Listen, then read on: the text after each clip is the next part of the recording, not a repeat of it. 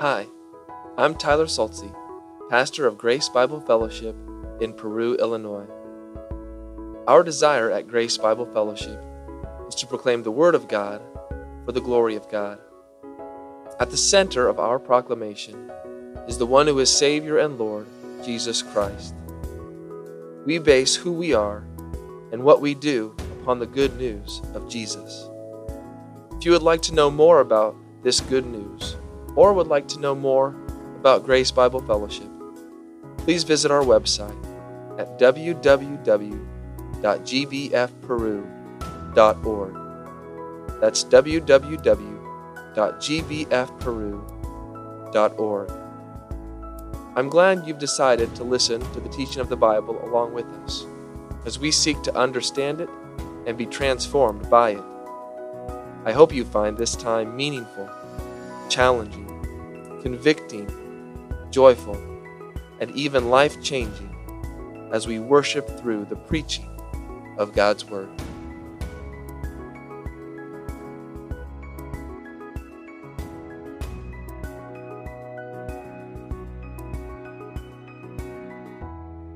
Invite you to take your copies of God's Word and open to the book of Acts this morning. Acts chapter 16. In a moment, we will begin reading in verse 16 of Acts chapter 16. I'm reminded that one of the reasons we're going through the book of Acts is to see the loveliness of Jesus Christ. Do you want to see the loveliness of Jesus Christ? Do you see that Jesus Christ is lovely.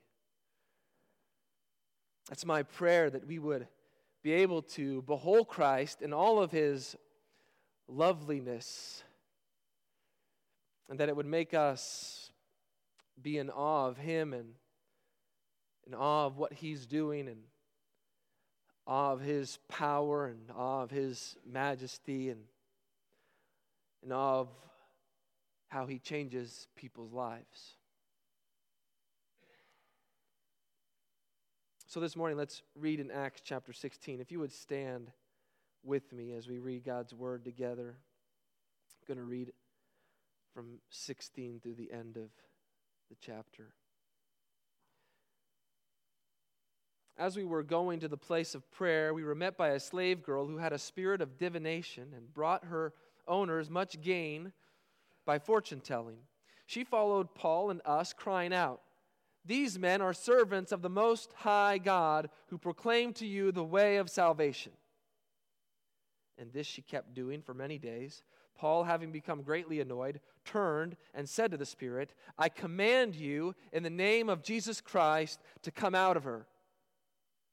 And it came out that very hour. But when her owners saw that their hope of gain was gone, they seized Paul and Silas and dragged them into the marketplace before the rulers. When they had brought them to the magistrates, they said, These men are Jews, and they are disturbing our city. They advocate customs that are not lawful for us as Romans to accept or practice. The crowd joined in attacking them, and the magistrates tore the garments off them and gave orders to beat them with rods. When they had inflicted many blows upon them, they threw them into prison, ordering the jailer to keep them safely. Having received this order, he put them into the inner prison and fastened their feet in the stocks. About midnight, Paul and Silas were praying and singing hymns to God, and the prisoners were listening to them. And suddenly there was a great earthquake, so that the foundations of the prison were shaken, and immediately all the doors were opened and everyone's bonds were unfastened. When the jailer woke and saw that the prison doors were open, he drew his sword and was about to kill himself, supposing that all the prisoners had escaped. But Paul cried with a loud voice, Do not harm yourself, for we are all here. And the jailer called for lights and rushed in, and trembling with fear, he fell down before Paul and Silas. Then he brought them out and said, Sirs, what must I do to be saved? And they said, Believe in the Lord Jesus and you will be saved, you and your household. And they spoke the word of the Lord to him and to all who were in his house. And he took them the same hour of the night and washed their wounds, and he was baptized at once, he and all his family. Then he brought them up into his house and set food before them, and he rejoiced along with his entire household that he had believed in God. When it was day, the magistrates sent the police, saying, Let the, those men go. And the jailer reported these words to Paul, saying, The magistrates have sent to let you go. Therefore, come out now and go in peace. But Paul said to them, They have beaten us publicly, uncondemned, men who are Roman citizens, and have thrown us into prison. And do they now throw us out secretly? No. Let them come themselves and take us out. The police reported these words to the magistrates, and they were afraid when they heard that they were Roman citizens. So they came and apologized to them, and they took them out and asked them to leave the city. So they went out of the prison and visited Lydia, and when they had seen the brothers, they encouraged them and departed. This is the word of the Lord. Thanks be to God. Let's pray.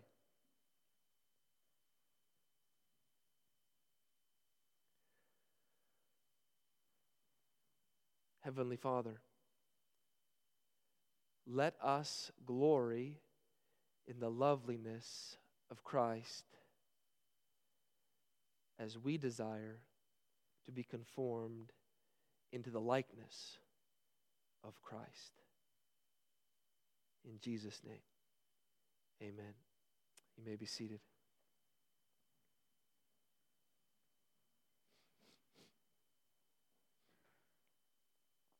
Think it's safe to say that we like to see progress. We like to see things that move forward, that are going somewhere. You like to make progress at your job.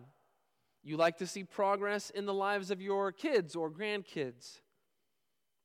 you like to see progress in the healing of that rash that you've been battling with for some time.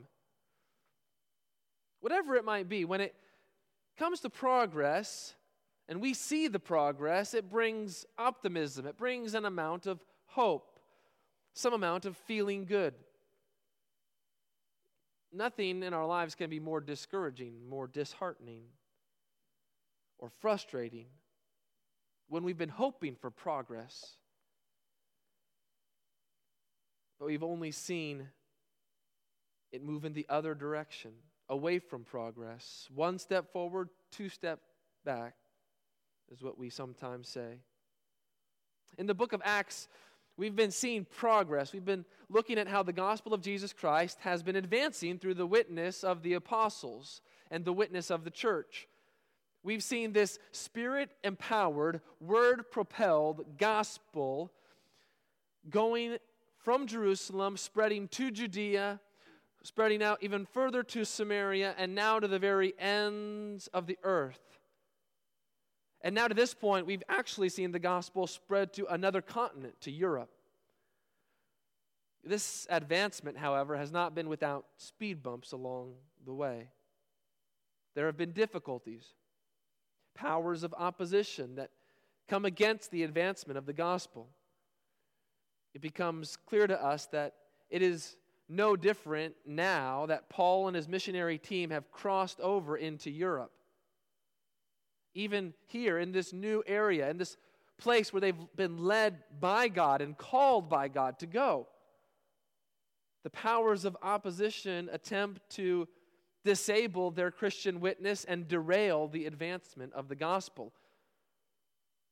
And for the Christian, we understand that these powers of opposition still are there in our world today as they were then. The world has not changed in this respect. The question for us is will we fall into believing the opposing power against us is stronger than Christ's power in his mission of advancing the gospel? Who is more powerful? The powers out there in the world or the power of Jesus Christ that is advancing the gospel throughout the whole world? Our text this morning encourages us in showing us just how powerful the advancement of the gospel really is and how we see that power manifested as the gospel goes forth. So, if we want to see the gospel advance in powerful ways today in the church, in this church, just like in the early church, how might we see that happen? Draw our attention to four ways we know the gospel powerfully advances. You can follow along there in your outline if that's helpful in your bulletin. But number one, powerful gospel advancement casts out confusion. Powerful gospel advancement casts out confusion. I read a report this week from Yahoo Financial that reported in 2016 the fortune telling industry in the United States. So, the fortune telling industry, you maybe see those advertisements on TV or tarot card readings or things like that. That industry employed 85,000 people in the United States and brought in $2 billion every year. 2 billion with a B. I saw another report from The Economist. The date of this finding was February of this year that they reported in South Korea, the fortune telling industry brings in $3.7 billion every year. From these numbers, I think it's safe to say the fortune telling industry is a big business. And if we happen to think that this is merely a recent phenomena, we only need to look back to our text this morning to find out this has been going on for quite some time. It's been a business that's always made good money. And this is what Paul and Silas and that team encounters as they are there in this city of Philippi. Remember, Paul, the apostle that was converted on the road to Damascus, who saw Jesus, is now going throughout proclaiming the gospel message to many different cities. He's on this second missionary journey. They've just crossed the Aegean Sea, and now they are in this city of Philippi in modern day Greece, a Roman colony. He's there with another man named Silas, who he's brought on his journey. Along the way, they've picked up another man named Timothy and another man named Luke. So we at least know that there are these four men maybe others as well, but at least these four here on this missionary journey. And they've come to the city of Philippi. They've already seen the Lord do a miraculous work in this life of a woman named Lydia. But their work in that city was not yet done. It says that they were going back to the place of prayer. That's where they went before, where they met Lydia where they shared the gospel with her, where she was converted to Jesus Christ, believed in him. And so they're going back to that place, and now they're met by a very different kind of woman. Lydia was a wealthy woman, a seller of purple goods, a businesswoman, respected. This woman, now that they meet in verse 16, is quite different altogether. Whereas Lydia was of high standing, was religious, this woman is a slave. She's poor. She has no standing. She is utterly pagan. They could have not been more different. And we're told that this slave girl has a spirit of divination that brought much money to her, to her owners through fortune telling. And literally, this says that she had a spirit of Python. Python was associated with the Roman god Apollo in Greece, symbolized by a snake. That's where we get this idea of python snakes. And the spirit of Python was known to come upon priestesses in that temple who would fall into a trance like state, a manic like state, and would predict the future or would tell people what was going on in their lives. And so people would pay for this. They would pay money, a lot of money, for this woman to do that thing in their lives. And we see, though, that behind this is not merely some superstition, not merely some pagan ritual. We see this is actually a demon that's in this girl's life. This girl is actually demon possessed. It's the demon who gives her this ability that she had to tell other people about their lives. And they meet her, and what does she do? She's crying out to Paul and his team These men are servants of the Most High God who proclaim to you the way of salvation. If we listen to those words that she is saying to them for a moment, we put them against the backdrop of Jesus' ministry. We know that this is the way that demons speak. In fact, in Luke 8 28, Jesus confronts a man who is demon possessed, and the demon cries out through the man, What have you to do with me, Jesus, Son of the Most High God? Do you hear that in Luke 8 28, the title that the demon uses for Jesus. Son of the Most High God. And now, when you hear this girl yell out against Paul and his team, she uses that same phrase the Most High God. Why that title? Why is that what the demons cry out? The Most High God is a title of God which pronounces that He is over everything and possesses everything. As the Creator, He is the Most High God who owns everything. And this is the title that Satan and his demons hate the most. They would love nothing more than to overthrow God of this title and attain some of it for their own. It is this title that is at the heart of Satan's rebellion. In Isaiah 14 14, it talks about Satan's fall and it tells us of Satan's great pride. And here is what is revealed that Satan said in his heart I will ascend above the heights of the clouds, I will make myself like the Most High. There is just one problem there is only one Most High. And Satan didn't want to just be like the Most High. He wanted to attempt to topple the Most High God and take glory and dominion and rule over all things. The fact that this demon possessed slave girl was following Paul and his team around, saying these things, what, what even appears to be true things, is not to be considered helpful.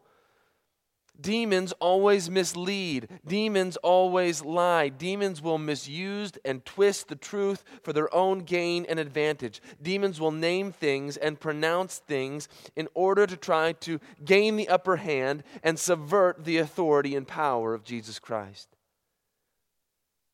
Here is where we see the problem in these verses. The demon possessed girl is not trying to advance the gospel but rather the demon is attempting to confuse. The demon is attempting to distract. The demon, through this proclamation, could even be seen as trying to associate with the gospel. That is, trying to wed together what was going on in the occult, in that pagan religion, trying to wed that to true Christianity. It is an utter abhorrence of a union. The gospel cannot and must not be united with anything else, any other teaching, any other spirituality, or any other form of paganism. This demon possessed girl was persistent for this many days. But finally, it says that Paul became greatly annoyed. He had put up with such confusion and such attempts to subvert the truth of the gospel long enough. And notice what he doesn't do. He doesn't, he doesn't pray. He doesn't engage the demon in a conversation. No, he speaks directly to the demon and commands it to come out in the name of Jesus Christ. It is the power of Jesus Christ that brings out the demon. It is the authority that Jesus Christ has which works this miracle. Who is this that even the unclean spirits obey him? It is no one other than the Lord Jesus Christ. He removes all the confusion brought through this demon. He casts out the disturbance. Isn't this what we need in our world today? Because there is so much confusion.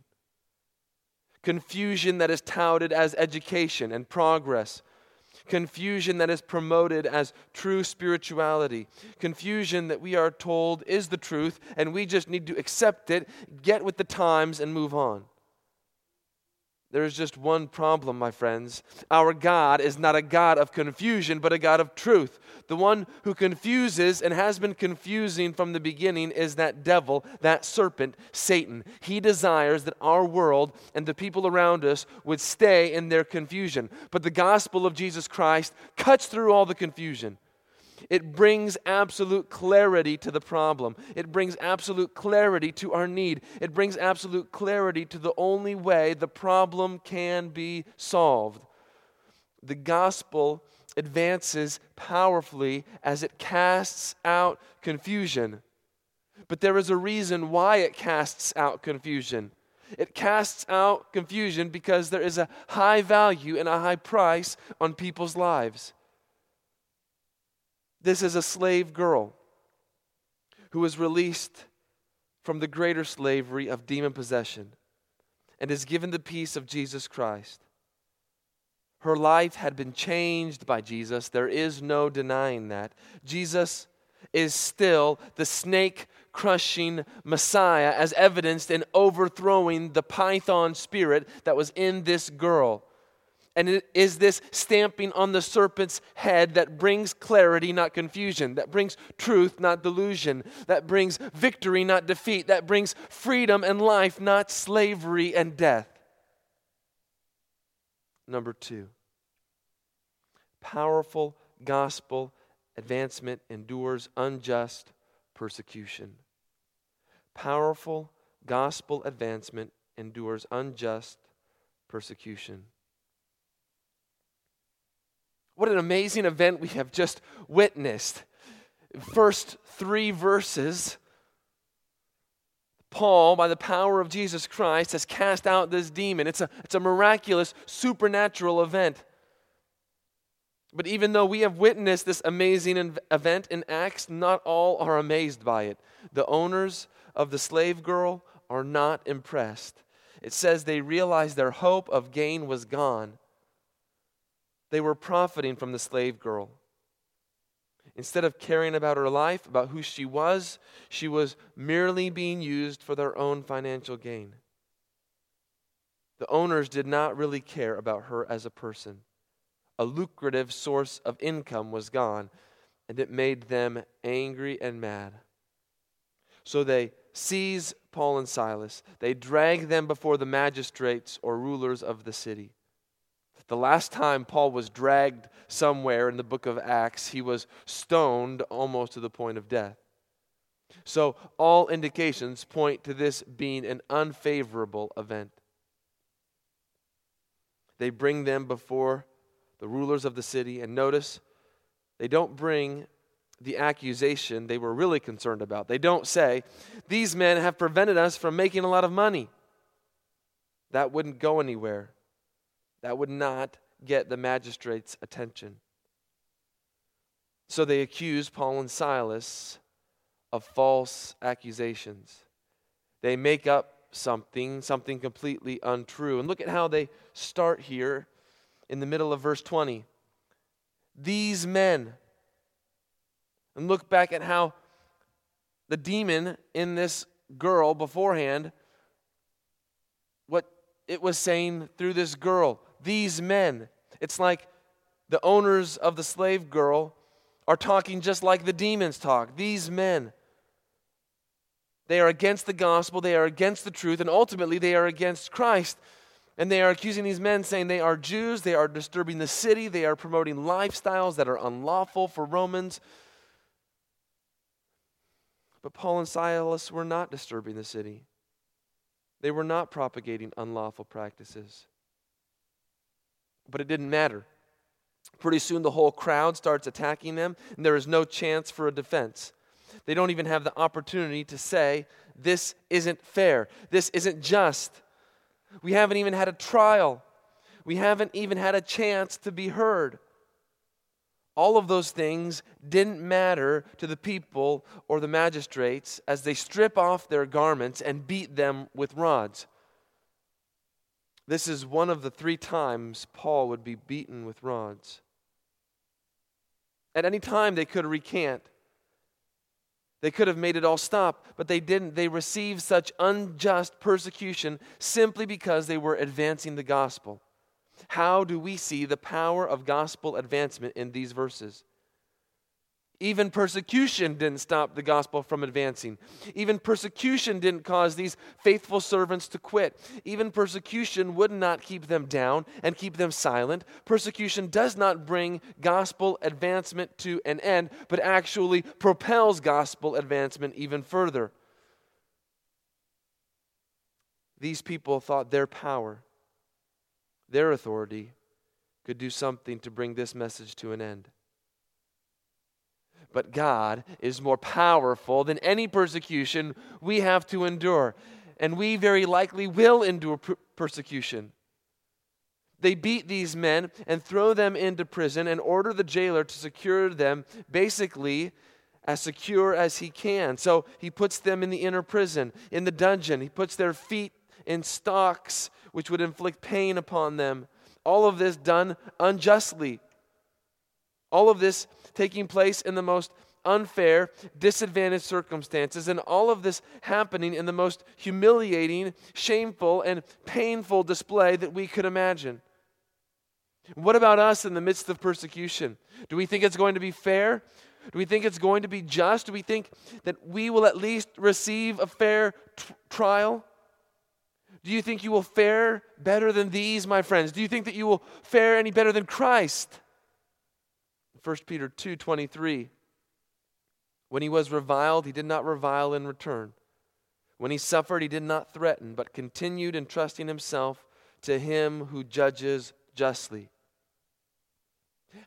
endure unjust persecution and see the gospel continue to go forth in power by entrusting yourself to God. You are not your own, you are His. The life you live, you no longer live for yourself, but for the one who gave himself for you.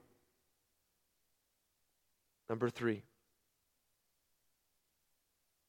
Powerful gospel advancement prioritizes the rescue of salvation.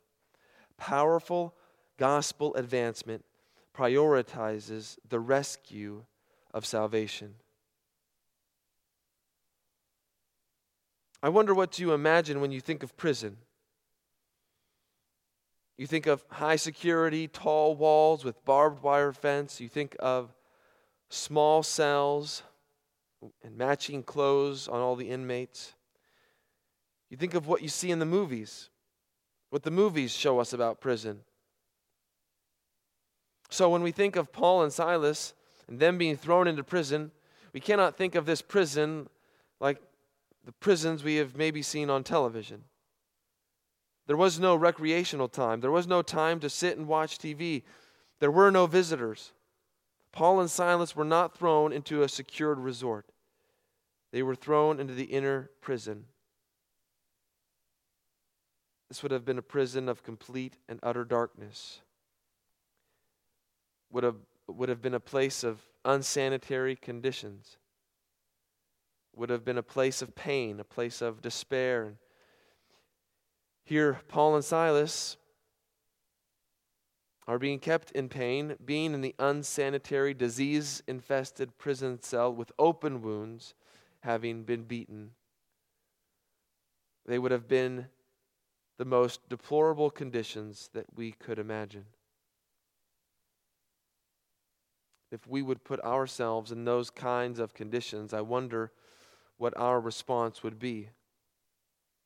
Is it worth it, Lord? Is it worth being treated this way? Is it worth suffering this way? Is it worth going through this for the sake of the gospel, for the sake of Jesus Christ? What are we doing here? We could have led a peaceful life. We could have avoided confrontation and humiliation. And how easily I would see my own faith wane in those moments. But what did Paul and Silas do? It's midnight, and it says they were praying and singing hymns to God. They're having a praise service in the dungeon. They're lifting up their voices through prayer and through song to the great God as a demonstration of their faith and as a renewal to their faith as they remember that all their hope, all their life, everything that they are, and everything that they have is completely dependent upon Him. If ever there was a time we would think, well, I could understand why they are not praying. I could understand why they are not singing to God. How often in our life have you thought, it's too difficult? I can't even pray right now. I don't feel like singing right now. I can't do it. Life has gotten me down. Ever been in a dungeon? Pray and sing to God. Lift up your voices to Him, my friends. He is near. He is worthy of all praise and adoration, even in a dark, cavernous, disease infested, torturous dungeon. And as they do this, all of the other prisoners are listening to them. What a testimony to these prisoners of the greatness of God. And then something miraculous happened happens. A great earthquake shakes the foundation of the prison. All the doors fly out open, all the chains fall off of the prisoners. The last time the foundations of something shook, it was because God was among them. In Acts 4, when they were praying for boldness to speak the word, the place where they were praying was shaken. Or think of when God descended upon Mount Sinai and there the whole mountain shook. Or when Isaiah, in chapter 6 of Isaiah, saw the Lord seated on the throne in the temple, and the foundations of the temple shook because God was there. So I think we can say this earthquake, while real, physical, a very natural occurrence, was a supernatural earthquake brought about by God to show his power and manifest his presence. He was with Paul and Silas that night in the, the dungeon. He had not left them alone. He did not leave them to fend for themselves, to get themselves out. He vindicated them through this earthquake. And the jailer was there. He had been sleeping, but he awakes. All of the doors of the prison are open. And he is about to kill himself, thinking all of the prisoners had escaped. You see, his life was bound to the prisoners' lives. If they escaped, if they got out under his care, it was his life that was at stake. So rather than face any other death, he is about to do himself in. But Paul speaks up Do not harm yourself, for we are all here. That might even sound miraculous in itself. This violent earthquake had just opened a way of escape, a way of rescue, and what happens? No one escaped. No one ran away. Is that what you would have done?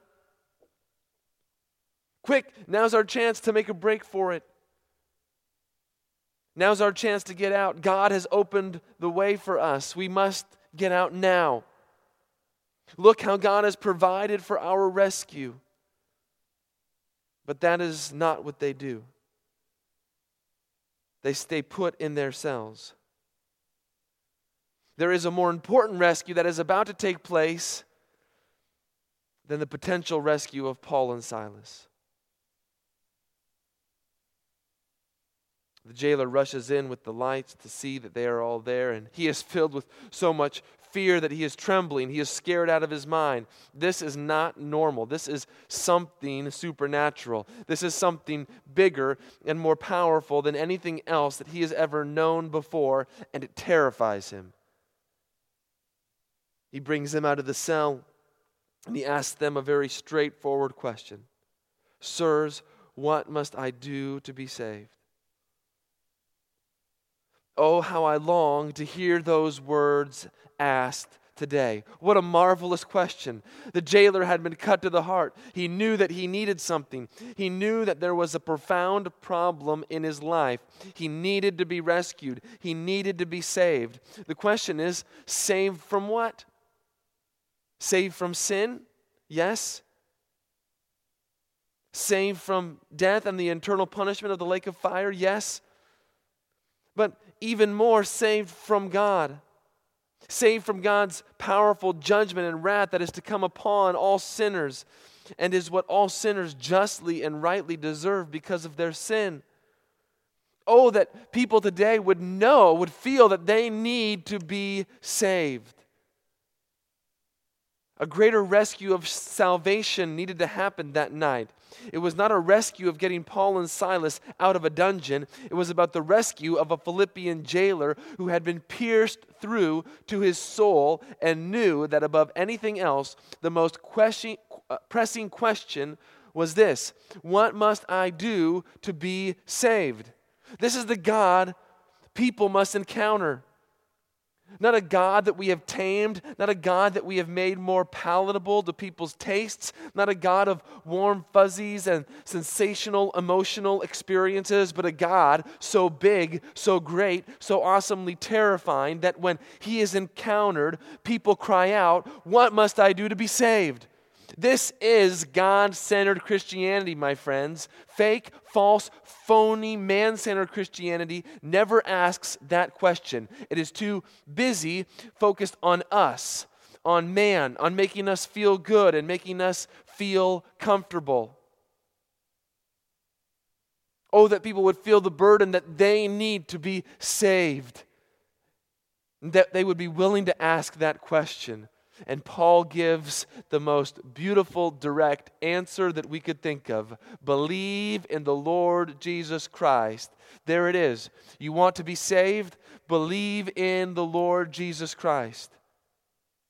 It is as if Paul is saying you don't need to do anything to be saved. You need to believe that Jesus Christ has done it all. You need to believe in Jesus Christ, that he has done everything required so that you can be saved from the judgment and wrath of God. Jesus Christ is the perfect sacrifice. He received the punishment and wrath of God you deserved there on the cross. He died the death which you deserved to die. He took our sins upon himself and shed his blood for our sins so that we might be cleansed and completely forgiven. And he rose again from the dead on the third day, overcoming death and the grave and securing life for all those who believe in him and follow him. So, what, what must one do to be saved? Believe in him. Put your full trust in him, and you will be saved. And I love the absolute certainty of salvation in that statement. You will be saved. Not you might be saved, not you hope to be saved, not the first step of salvation, and now you have to do the rest. No, you will be saved if you have believed. When you believe, there is absolute assurance that you will be saved. There is no need for doubting, my friends. If you truly believe in the Lord Jesus, you will be saved. Not only would the jailer be saved, but the message even goes out to his whole household. It says Paul and Silas spoke the word of the Lord to him that night. They continued to explain the gospel to him and to his whole house and he believed. For the very first time, he believed. He once had not believed. He once was dead in his trespasses and sins. He once did not know God, did not have a relationship with Jesus Christ. He once lived only for himself, going his own way, doing what he wanted to do, doing what he thought was best. But now everything had changed. His life had been transformed by Jesus Christ. And I find it fascinating that the jailer then takes Paul and Silas and washes the wounds they had received from the beating. Here is the one who had just believed in the Lord Jesus Christ. Here is the one who had just repented of sin. Here is the one who had just found eternal life in Christ. The one who had just been given peace. The one who had just been healed of his own wounds. Here is the one who had come to know the suffering servant who was pierced for our transgressions, who was crushed for our iniquities, upon whom was the chastisement that brought us peace, and by whose wounds we are healed. And here he is now washing the wounds of Paul and Silas, and he is baptized at once. He and his whole family, everyone who had believed in Jesus Christ, were baptized. And that's the pattern we see time and time again. Believe, and then you are baptized as a beautiful picture that one is united to Christ, that one who was once dead is now alive, the one who was once under condemnation and judgment is now free and blessed, the one who was once unclean has been washed clean and forgiven of all his sins. And what happens after such a great salvation? Rejoicing he and his whole house rejoiced that he had believed in God? Do we prioritize the rescue of salvation and pray for it and long to see it happen in people's lives? Are we ready when people cry out and ask the question, What must I do to be saved? Are we ready to give them the straight answer believe the Lord Jesus and you will be saved. And then together, as we see people come to know Jesus Christ and love Jesus Christ and, and find Him to be the great, their greatest treasure, we would rejoice with them. If you want to see the gospel powerfully advance, there is nowhere greater to see its power than in the salvation of sinners. Number four, Powerful gospel advancement defends the gospel's reputation. Powerful gospel advancement defends the gospel's reputation. People are often concerned about their reputation. In fact, people will go to great lengths to ensure that their reputation is held in high esteem by others. It can even become a facade. They want their reputation to be a good reputation. But the person behind the reputation is less than respectable, less than good. It can take much time and effort to maintain a good reputation. Why do we go through all of that? Why do people go through all of that trouble trying to maintain their reputation? Because we care about ourselves. We care about what people think of us. We care about having a good reputation. We easily and naturally care about ourselves. Do we care about the reputation of the gospel? Do we care if the gospel of Jesus Christ has a good reputation? Are we willing to stand up for the reputation of the true gospel and defend the reputation of the true gospel? This is what we see Paul and Silas do in these last few verses. The magistrates send the police to the Philippian jailer, saying, Let them go. And the jailer relays the message from the police to Paul and Silas. And he even encourages them to come out, go in peace. But Paul refuses. Do you see what he says there?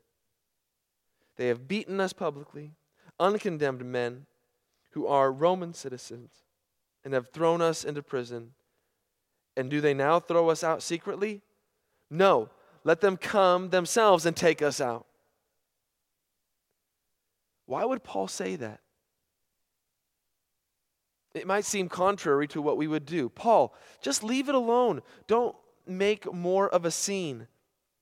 Just leave it and move on. It's not worth it. But notice the magistrates were afraid when they heard that Paul and Silas were Roman citizens.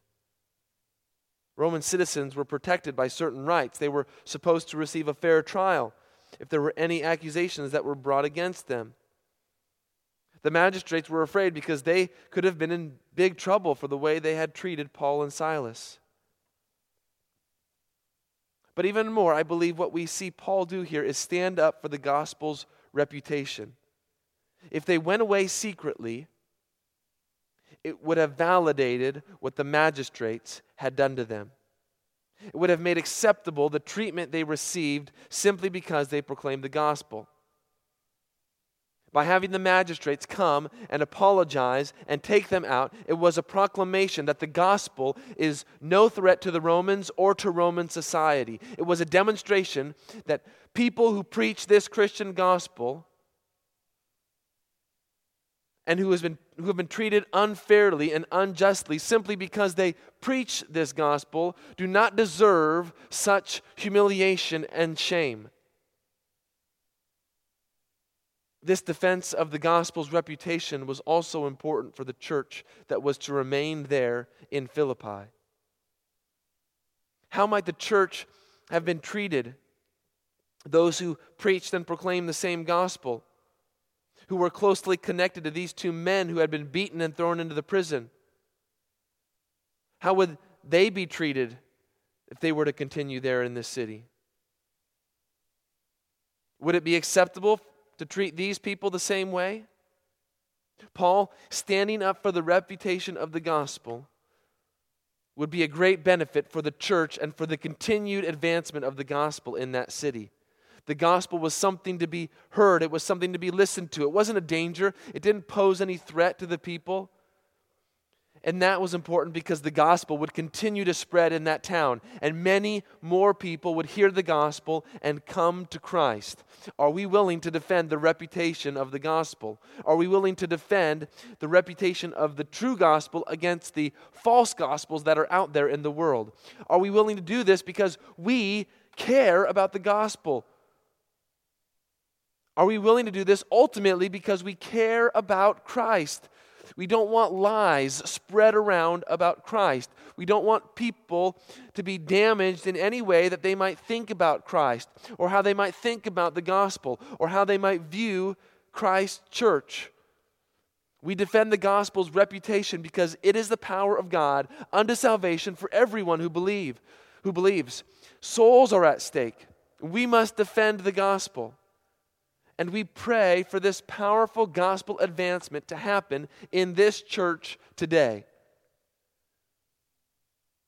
That we would see these things taking place all around us in this church. And that means that these things also must be taking place in your life. If the gospel is going to powerfully advance around us, it must first be advancing and progressing in our own lives.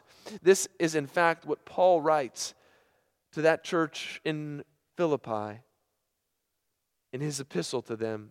Philippians 1 25 through 27 says this Convinced of this, I know that I will remain and continue with you all for your progress and joy in the faith, so that in me you may have ample cause to glory in Christ Jesus because of my coming to you again. Only let your manner of life be worthy of the gospel of Christ, so that whether I come and see you or am absent, I may hear of you that you are standing firm in one spirit, with one mind, striving side by side for the faith of the gospel. May our lives be worthy of the gospel of Christ. And may we see the gospel powerfully advance in us and in our midst. Let's pray. Heavenly Father, use your word in us. Grow us, stretch us, strengthen us. And we pray for this powerful gospel advancement to happen first in our own hearts, that we would understand the gospel, that we would see the implications of the gospel upon our lives every single day, and that it affects how we live our lives every single day. And we pray for this powerful gospel advancement to go out from us in our midst. That the gospel would go out in our community, in our state, in our nation, and around the world. Lord, we need you to do this work. We depend upon you for this work. We pray that many people might ask that question What must I do to be saved? And that we would be quick and ready with the straight answer believe in the Lord Jesus, and you will be saved. Thank you for that assurance that only you can give because only you can save. We pray this in Jesus' name. Amen.